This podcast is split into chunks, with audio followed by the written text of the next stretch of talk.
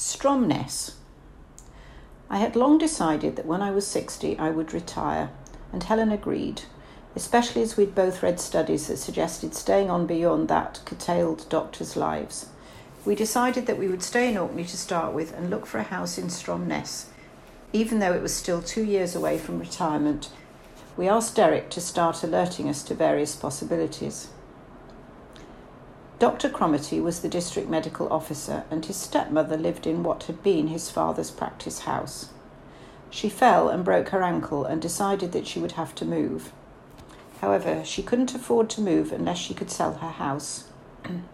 Having viewed it, we offered to buy it, saying that she could live in it rent free while she found somewhere to go. She accepted this, as did her trustees, and we paid £25,000 for it. Soon after the deal was completed, she sent us a letter outlining the repairs that needed to be done straight away.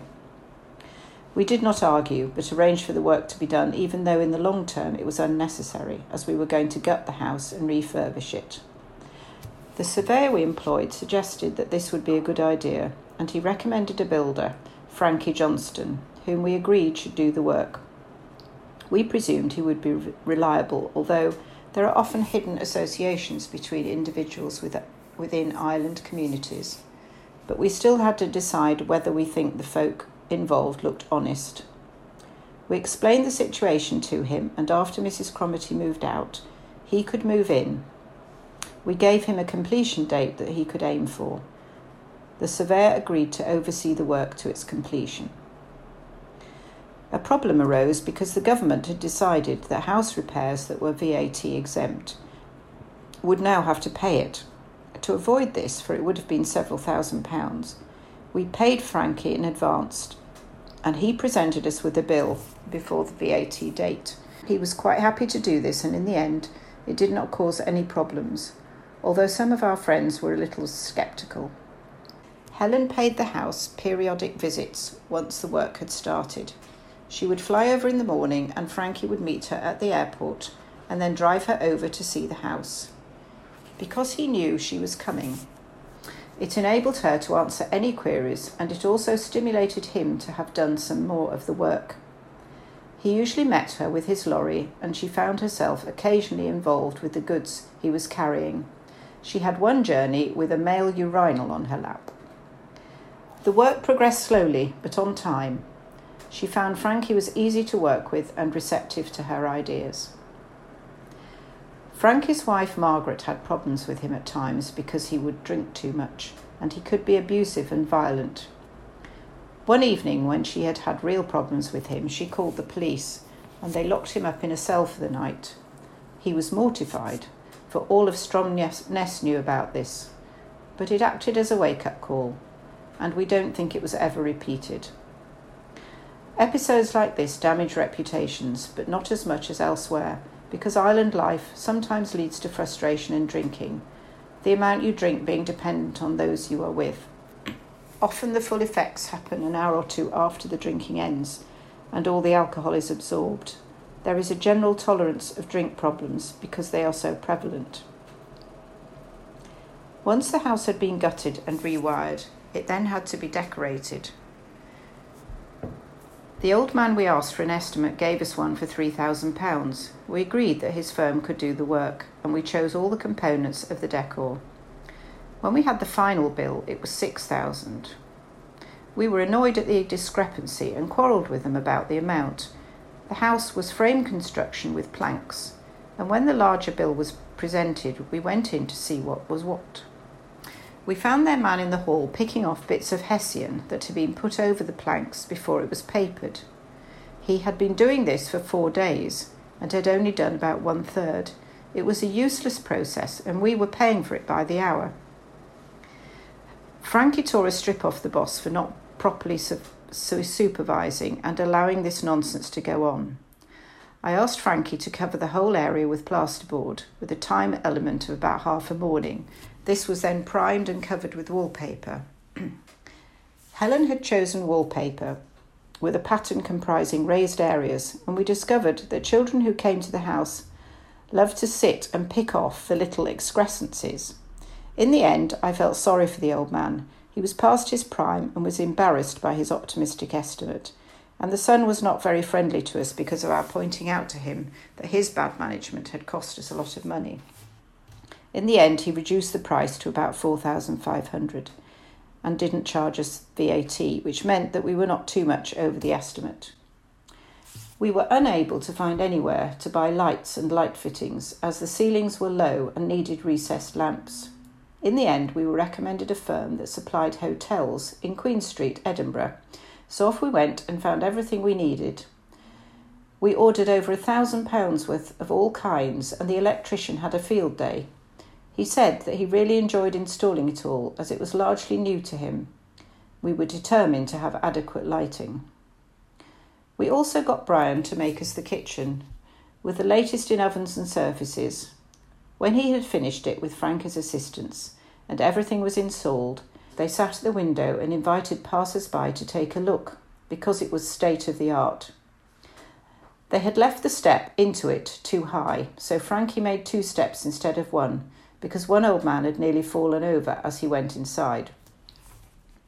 We increased our visits to the house as we got near to the moving date, and this paid off because we were able to shortcut some of the procedures and nip in the bud some of the bits that were being installed without the finish and quality we wanted. We probably drove Frankie mad, although he smiled his way through it all. We were installing an air to water heat pump for the central heating but the fitters arrived with a damaged lid about two days before our move. However, there was a concerted effort by the plumbers, electricians, builders, and installers, and the job was done and the top replaced using express delivery. The removal company had to take our furniture from the Westray house, put it all into a container, and then into a removal van for it to be unloaded into the Stromness house, where Helen was waiting to direct where everything went. I was helping and carrying a pile of books into the house when I was interrupted by our neighbour, Leonard. He was very keen to show me a photograph, and he didn't seem to notice that I was holding a heavy pile of books. The photograph was of the outside public loo at the end of our garden. In the past, a half circular wooden projection had been erected out over the sea, with a hole in it for folk to relieve their full bladders. It was no longer there, but Leonard had found the photo and wanted to show it to us straight away. We did not have any sewage arrangements, the outflow from our lavatories being untreated into the sea from a pipe at the end of the garden. Our grandchildren thought that this was great. They would perform, pull the chain, and then rush into the garden to watch the delivery of their evacuation coming out of the pipe. During the next few years, the whole sewage system of Stromness was updated and a vacuum system installed, necessitating digging up the entire main street and installing pipes to join up our outflow with a cistern on Sutherland's Pier. The junction for this was in our garden under the drying green, made up of an enormous round concrete pipe, eight feet in diameter, with a built in small galvanised step commonly seen in the sewage installations of large housing estates. It meant we would have a large manhole cover in the green. It would have accommodated half a minicar. I joked that if Helen disappeared, they would know where to look for her body. Leonard got very excited as we had large JCB diggers and lorries and equipment of all sizes working away for several days up in the main street. There was a deep trench with pipework exposed, and everything had to be replaced and reconnected. In some places, a plank would be put over the chasm to help pedestrians get into their houses. Derek, who was visiting patients using these planks, managed to fall into the ditch and turn up with mud all over his suit. Susie, his wife, was not amused. She said, If there's anything he can fall into, he will. Leonard and Jessie were our neighbours. We did not see Jessie at first, and local opinion hazarded that she was under the floorboards.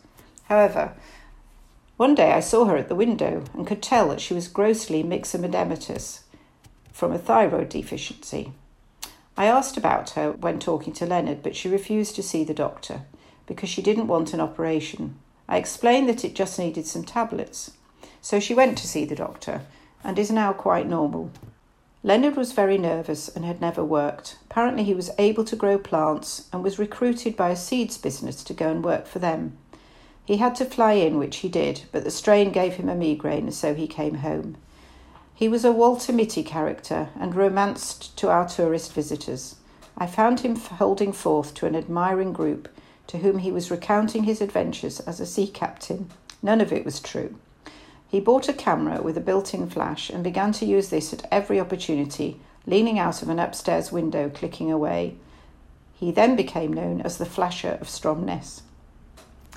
Leonard had to go into hospital three or four years after he had moved next door so he was passing blood in his urine due to a kidney cancer. It was treated with radiotherapy and disappeared. He said he was given the option of letting go at that or having it removed. He elected to do no more, but this turned out to be a poor decision as he started fresh bleeding, his belly swelled, and he became paralysed with spinal secondaries. When he learnt that he was ill, he took to his bed, and friends duly visited, bringing small offerings such as grapes. He was not feeling ill, so gave up being in bed and totally bored and set out to redecorate the house instead. Each day he went out with Jessie, exercising their unruly dogs. These were a pair of cocker spaniels. He also made a garden in the base of an outbuilding that he knocked down. His paralysis eventually made him bedridden, so I bored holes in his bedroom wall and rewired the telephone, as well as a connecting cable to a heater. Jessie had to cope with this mainly on her own, although the district nurse called every day. Helen supported her a lot, but she sat with her dying husband all alone for two nights, listening to his noisy breathing. We heated up and dispensed the food for those who came back after attending Leonard's funeral. It was an odd situation, for we were in many ways culturally alien to them all. However, it went well, and Jessie rebuilt her life becoming totally independent in enjoying her freedom because Leonard had dominated her life and kept her chained to him. She always sends us a card when she's on holiday, usually visiting her sisters in Scotland. The dogs were far too powerful for her, and sometimes she could not get them to return home, at which point Helen would drive out and help catch them, bringing them all home again. They were not really getting enough exercise. Jessie had a daughter living in Kirkwall and later on moved there to join her. Our neighbours on the other side had a small kitchen window through which they could observe our comings and goings. Below this we had the heat pump. There were three old ladies, relatives of Captain Robbie Sutherland. One was a widow who had been married to a bank manager. They were all sisters and happily lived together, but friendly and helpful and pleased to see us when we visited them, for any reason.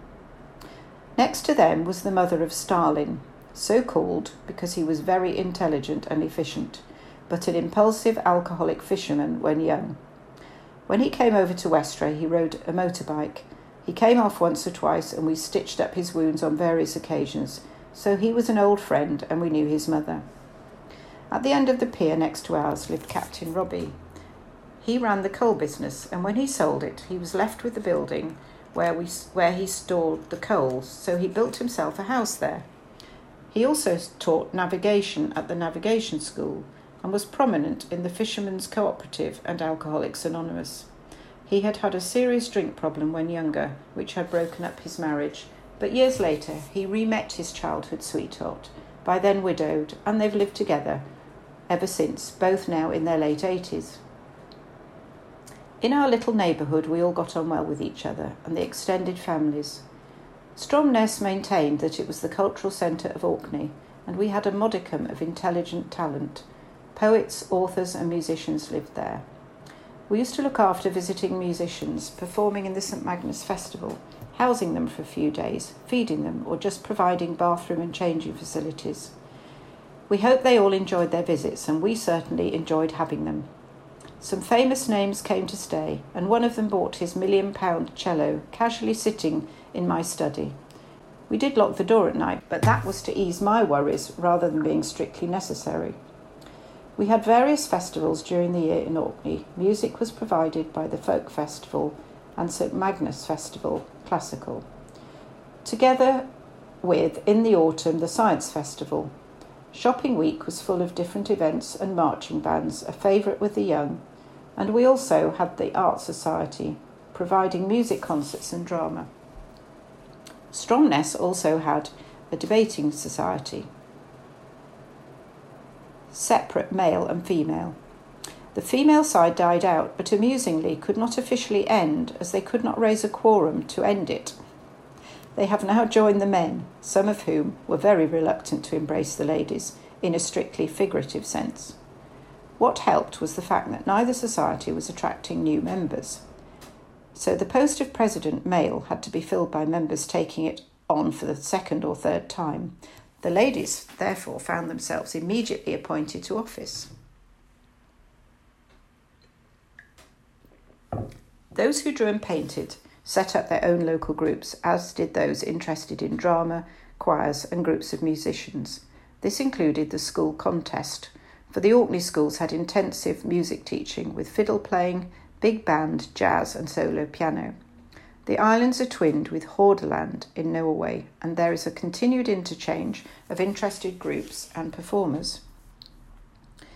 During our first few years in Stromness, I did some part time NHS work for which I got paid within the limits set by the pension regulations. This was to do with audit, and we set up a committee composed of nurses and social workers as well as doctors. I'm not sure that it accomplished a lot, except to increase awareness and help in the initiation of some projects. Usefully, we bought with audit funds a laptop that the surgeon used and a program that analysed statistics of surveys. It was expensive, but meant that it was possible to look at and undertake surveys in house. I resigned after four years, as at that point I decided to retire completely. But I did two or three surveys entering the data on my computer, and also literature surveys that were sent out for doctors to look at. This led to discussions about treatment and the use of antibiotics, as well as asthma and diabetics. It was not rocket science, but it did produce some agreement and consensus, and we had regular meetings with members of the Scottish Office Audit Section to discuss our work. Helen was involved in the art events and joined up with Christine and Daphne to take part in an open university course. She also joined an artists group in Stromness Academy School, regularly entering paintings in exhibitions at the Pier Art Centre. This had been initiated by Margaret Gardiner, a retired schoolteacher involved with the St Ives painters, Ben Nicholson, artist, and Barbara Hepworth, sculptor, among others. She bought a lot of their work when it was cheap, eventually finding herself the owner of an expensive art collection. She decided to give it away and looked for a suitable venue. London dearly wanted to have it, but she was fond of Orkney and presented the collection to Stromness. Hence was born the Piers Art Centre, created from a barn on one of the piers. Her collection became the permanent exhibition, and in cooperation with the Scottish Arts Council, rotating exhibitions are displayed at regular intervals throughout the year. Margaret Gardiner visited from time to time. She was a splendid woman, lived in London, and swam in the Serpentine in all weathers, even when she was 95 years old. All the events had their amusing side, like when King Haakon visited from Norway. He was due to visit the art centre, and they were supplied with wine and canapes to entertain him. He was coming by air, but word got round that there had been some problems and that he would not be visiting. They suggested that those present should imbibe the food and wine. When most of it had been eaten and drunk, the telephone rang to say that he was able to come after all. There was a mad scramble to get at least one presentable place of food, compiled from all the leftovers, and to have a bottle or two of wine, for fortunately some had not been opened. His Royal Highness must have noticed the flushed, slightly tipsy faces and sensed a general air of merriment, but he didn't comment. The King was also due to inspect the lifeboat, but the men had similarly been told he wasn't coming. So while he was in the Pier Art Centre, the local pubs were being scoured to find the lifeboat crew, Eventually, they were all present and correct.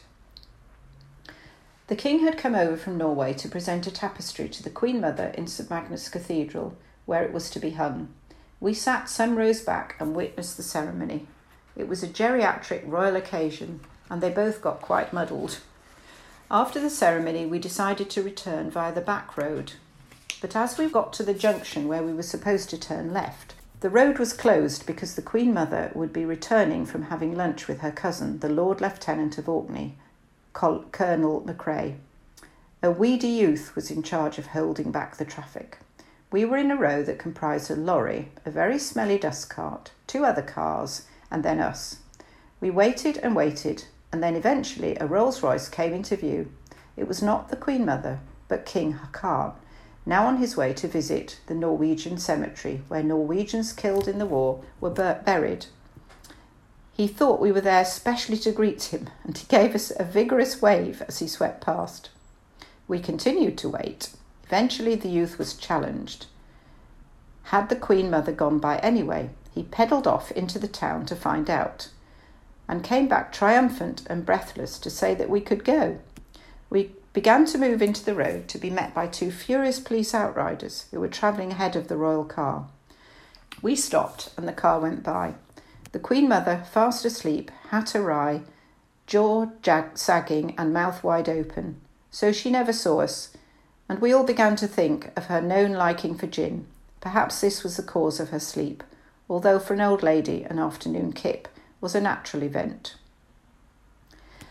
The visit had other repercussions, like the royals being entertained in a little restaurant in Stromness called the Hamnavoe. It was run by an Irish couple who were excellent cooks. Unfortunately, they used the contents of the till to live on, so they had no reserve and had to be declared bankrupt. The bailiffs had been in and stripped out the contents. As it turned out, there was nowhere else capable of supplying a quality meal. So the bailiffs took everything back and the meal was provided. The guests left and the bailiffs returned. Orcadians are veteran pragmatists. Helen had a friend, Christine, whose husband Harkus had a herd of Aberdeen Angus cattle. King Haakon was interested, and so it was arranged that he visit the farm. In preparation for this, it was decided that the bull should have a spring clean, and so he was duly washed and groomed until his coat shone.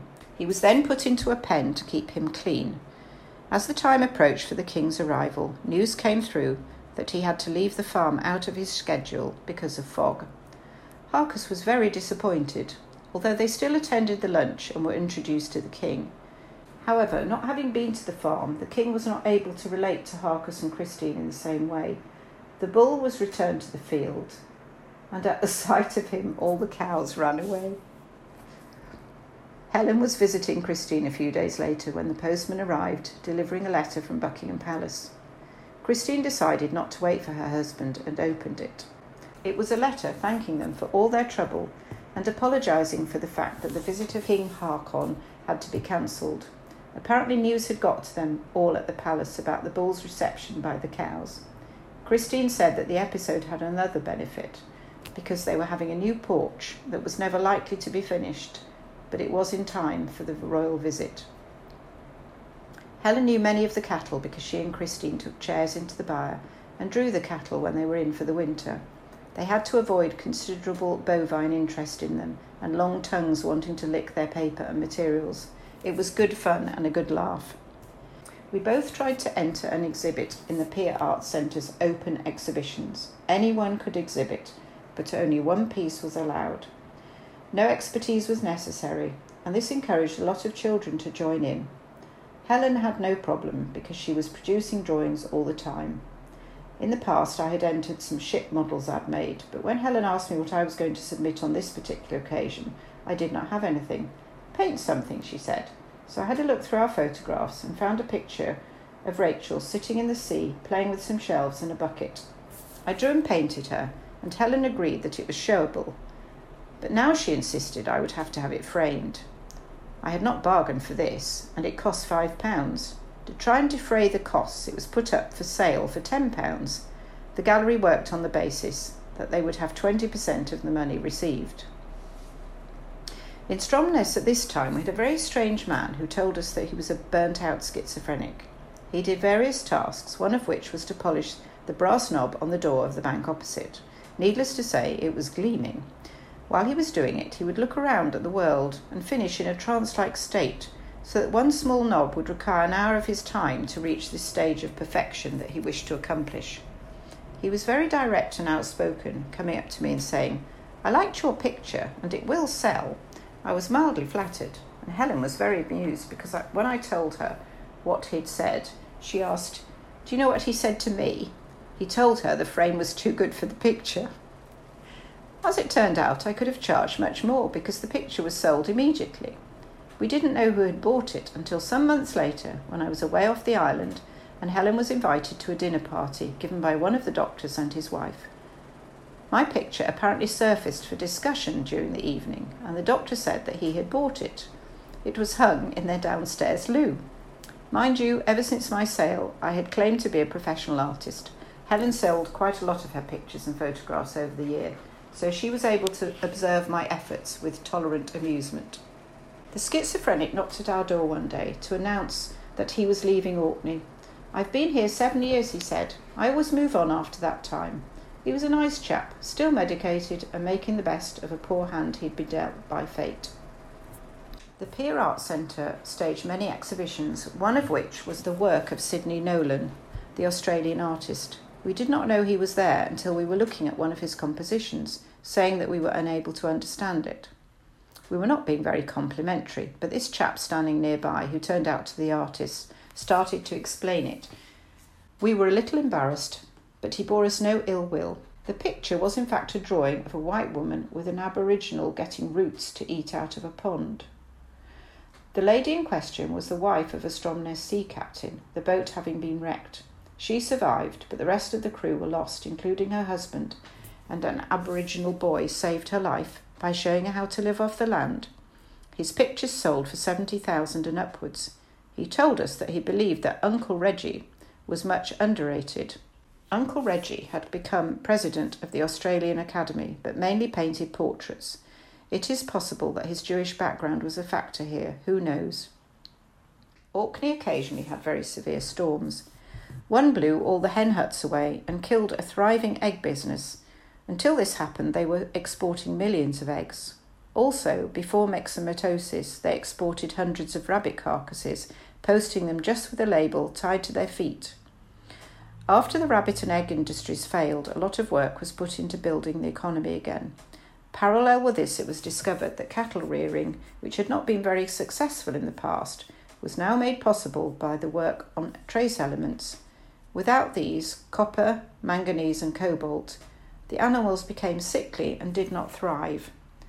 Orkney can grow grass, and so the economy switched into cattle rearing, the islands becoming a nursery breeding calves to be fattened up by Aberdeen farmers.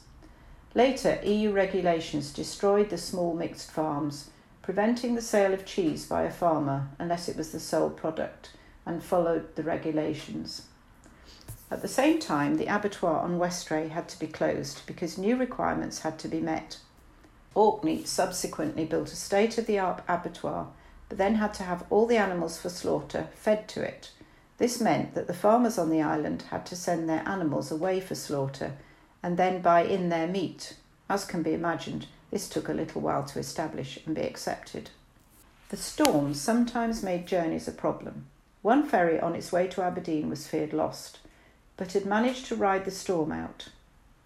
Another incident involved an elderly lady who got onto a boat to be taken from one island to another, but she was eventually found exhausted, tied to the mast of the boat in the Norwegian fjords. There was also an apocryphal story after the henhouse blast of a hen hut floating in the fjord. Over the years, Helen joined the Flower Club and the Women's Institute, and I the Stromness Debating Society, as well as taking a course to obtain a boatman's licence and learn navigation. The class is being run by Captain Robbie Sutherland. They were part of the school, the Stromness Academy. I passed the exam, which entitled me to take a boat with 250 passengers round Scapa Flow, a slightly ludicrous situation. The interesting part of obtaining this licence was that the course was entirely theoretical with no test of boat handling ability. This has subsequently been corrected and all the abilities are examined. Helen also took part in art projects and various courses that arose, sometimes just for a weekend. For instance, how to make etchings on a copper plate, which was taught by a Greek man, Mr. Bytortus.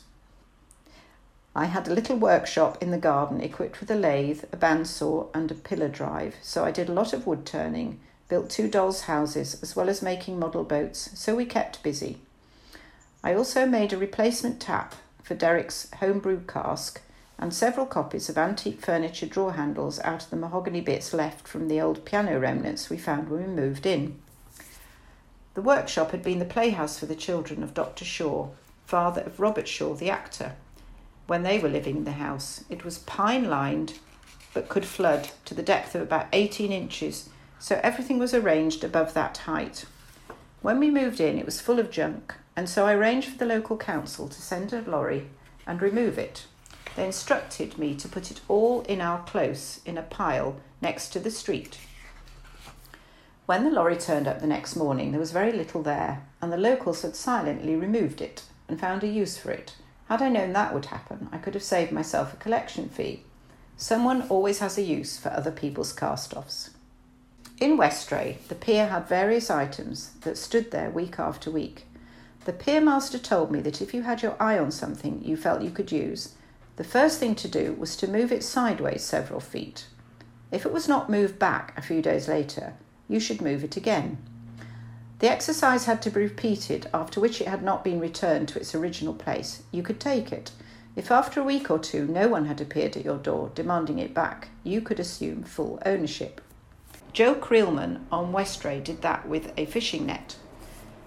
But as he was putting it over his strawberries, a fisherman turned up to claim it back. He was slightly embarrassed, for he was the UF minister. Joe was also on the other end of another scenario. He had a horse in the manse garden which went missing one day. He looked around the island to find it, spying it in a farmer's field. He knocked at the door of the farm, and the farm produced a rope, helped him make a halter, and Joe went off back to the manse leading the horse. When he got there, the horse was there. He'd claimed a totally different one. He therefore took the horse back, the farmer explaining that he'd wondered what Joe wanted his horse for. I continued to do odd surgery locums for the group practice, but eventually gave it up because I was beginning to find that I could not instantly remember the name of a drug I wanted to prescribe and had to resort to looking it up. The main street in Stromness was not built to make more than a horse and cart. Cars could negotiate it, but it was not wide enough for passing side by side. Renee gave us a lesson in picture framing, and at the age of 90 she was bashing in nails and sawing frames with vigour. We were left reeling, not just because of the tour de force of her practicality, but also being overwhelmed by a diarrhea of facts that could not stay in our minds. She told me that she was not going to die naturally, as it were, she was going to meditate herself away. Renee's meditation group met one or two afternoons a week, and she also had visiting meditation practitioners, plus in different countries, an entree into what seemed to be a worldwide school of thought and would be offered hospitality. The last we heard was that she was in an old people's home having just celebrated her 100th birthday. One of the problems for Surinder was finding a job. He invited us to the family home in Coventry, the family having bought two council houses and merging them to make one large dwelling for them all. They had a rich curry type meal that was delicious. His brother, the dominant member of the family, worked in the Jaguar factory, but jobs were rarely offered to Asians. This was quite clear as none of their friends, and they were all well qualified, ever got an interview, being turned down at the point of application. It mattered not who was the best qualified, as race discrimination was exercised by the employers. Surinder eventually managed to get a job at a school for children with special difficulties. Surinder came back to Orkney for George Mackay Brown's funeral. He had no funeral clothes, so I lent him a shirt and a black tie. Someone else managed a coat and trousers, and he looked very smart. Frustrated by his job seeking here, Surinder went to Hong Kong, where he found employment easily. He rang us from Hong Kong one day, quite out of the blue. He wanted to tell us that Renee was having her 100th birthday soon, so that he would send a card. We thanked him. He said he was depressed because he had met a girl who had cajoled him into marrying her. He was not happy and was seriously considering divorce. We took his telephone number, wrote it down, but lost it, and we've not been able to connect up with him since. He was a very adaptable and friendly, so we feel he will have found his niche, being less stigmatised in a much more complex multiracial society. To write the day to day events of our lives is impossible and would be tedious to read. Fragments of experiences and personalities around us Events and happenings create the real tapestry of life. Each area where we lived, each neighbourhood, each population played their part, yet varied in their ability to attract comment. The Orcadians themselves are a lovely people, lively, humorous, immensely practical and intelligent, with precise pronunciation of words that gives an appealing lilt to their speech. They are intensely pragmatic and have widely travelled population due to seafaring, so are not narrowed by isolation. They're also part of the Norwegian Empire for 400 years, and there is still much Norse blood coursing in their veins. They do not feel Scottish. While you live in Orkney, it is the centre of the world, and few outside events really matter. Let others have their strikes, crime, and quarrels, for they rarely influence island life. We were having problems in thinking about our living so far north and away from the children. A factor in this was Mike's mother, Eve, who came in her 60s to live in Stromness when Mike and Penny became Orkney school dentists. Being on her own in the south, she was determined to move closer to them and so bought a house near us in Stromness. She had a combative personality, but was nevertheless a warm and affectionate friend with many artistic talents. The latter endeared her to Helen. Eve was the last child in her family. Her father was an English doctor married to a French woman living then in France. Eve was a premature baby and did not thrive, and in fact, the family feared they would lose her. She kept little down.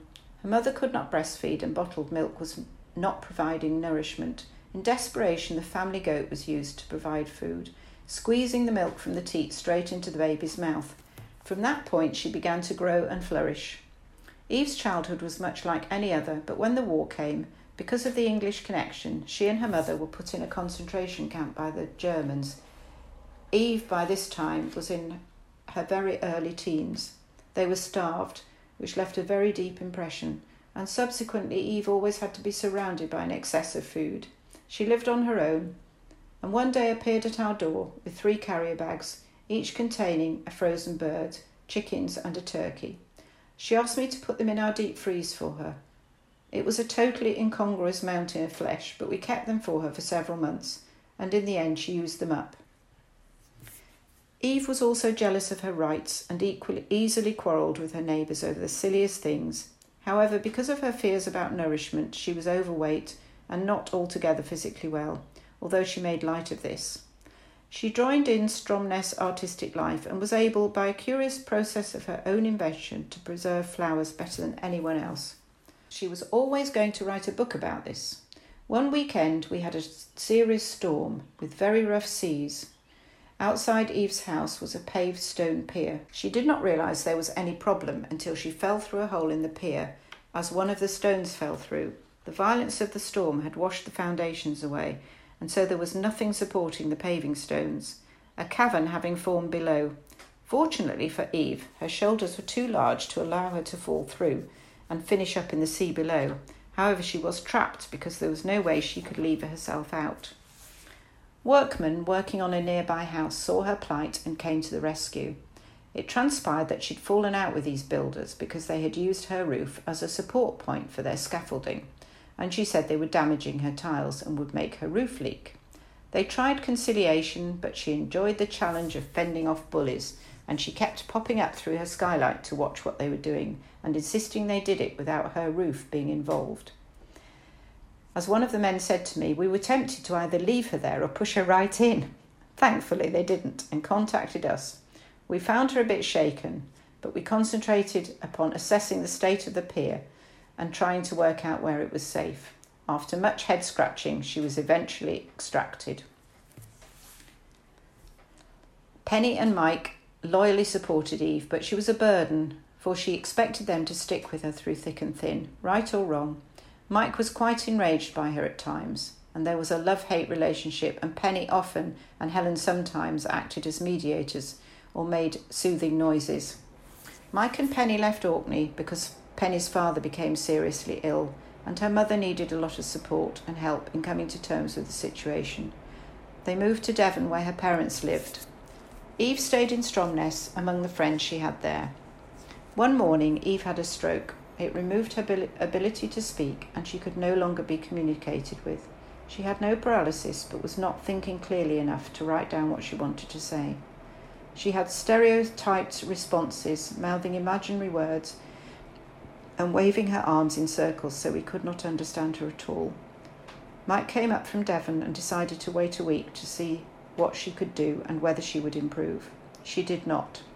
But the problem when we consulted a solicitor about getting a power of attorney so that Mike could pay her bills and manage things for her was that she had to consent, and if she could not, this led to legal complications. She very occasionally had more lucid moments.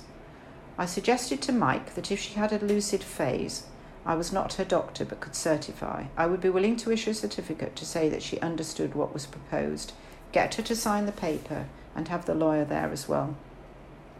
The day came when she clearly conveyed she understood. We all assembled and the deed was done. Mike could not keep coming up to Orkney, so she moved to a home near them. She had an electric wheelchair, and the nursing home allowed her to use it until she disappeared. They found her cold and shivering, having unwisely gone down a hill. She was stuck because it was beyond the chair and her own capabilities to get back to the home. She died not so long after this, but I have a romantic image of her, probably untrue, speeding down the hill, scarf flying, shouting, Tally ho! beaming with pleasure, and the eyes alight with the fun of it all. She was a woman of spirit. This episode made an impression on me. Mike had had a difficult time travelling back and forth, and it struck me that we were inflicting this on our family if we stayed in Orkney and developed an illness or became socially compromised. The first result was that we took out an enduring power of attorney so that if we could not communicate, this could just swing into action. Now that we are domiciled out of Scotland, we have a Scottish legal instrument that our solicitor at first seemed doubtful about he did not entirely reassure us, but we think it will be workable in spite of or due to the legal money vultures. Another factor that came into the equation was that Frances had announced she was having twins. Helen was immediately worried that if we were a long way away, she would not see them and so miss out on their early years. This added to the debate about a move south. Other factors including the Orkney weather and the barrier imposed by living on an island where travelling on a whim is almost impossible due to the restrictions of the sea.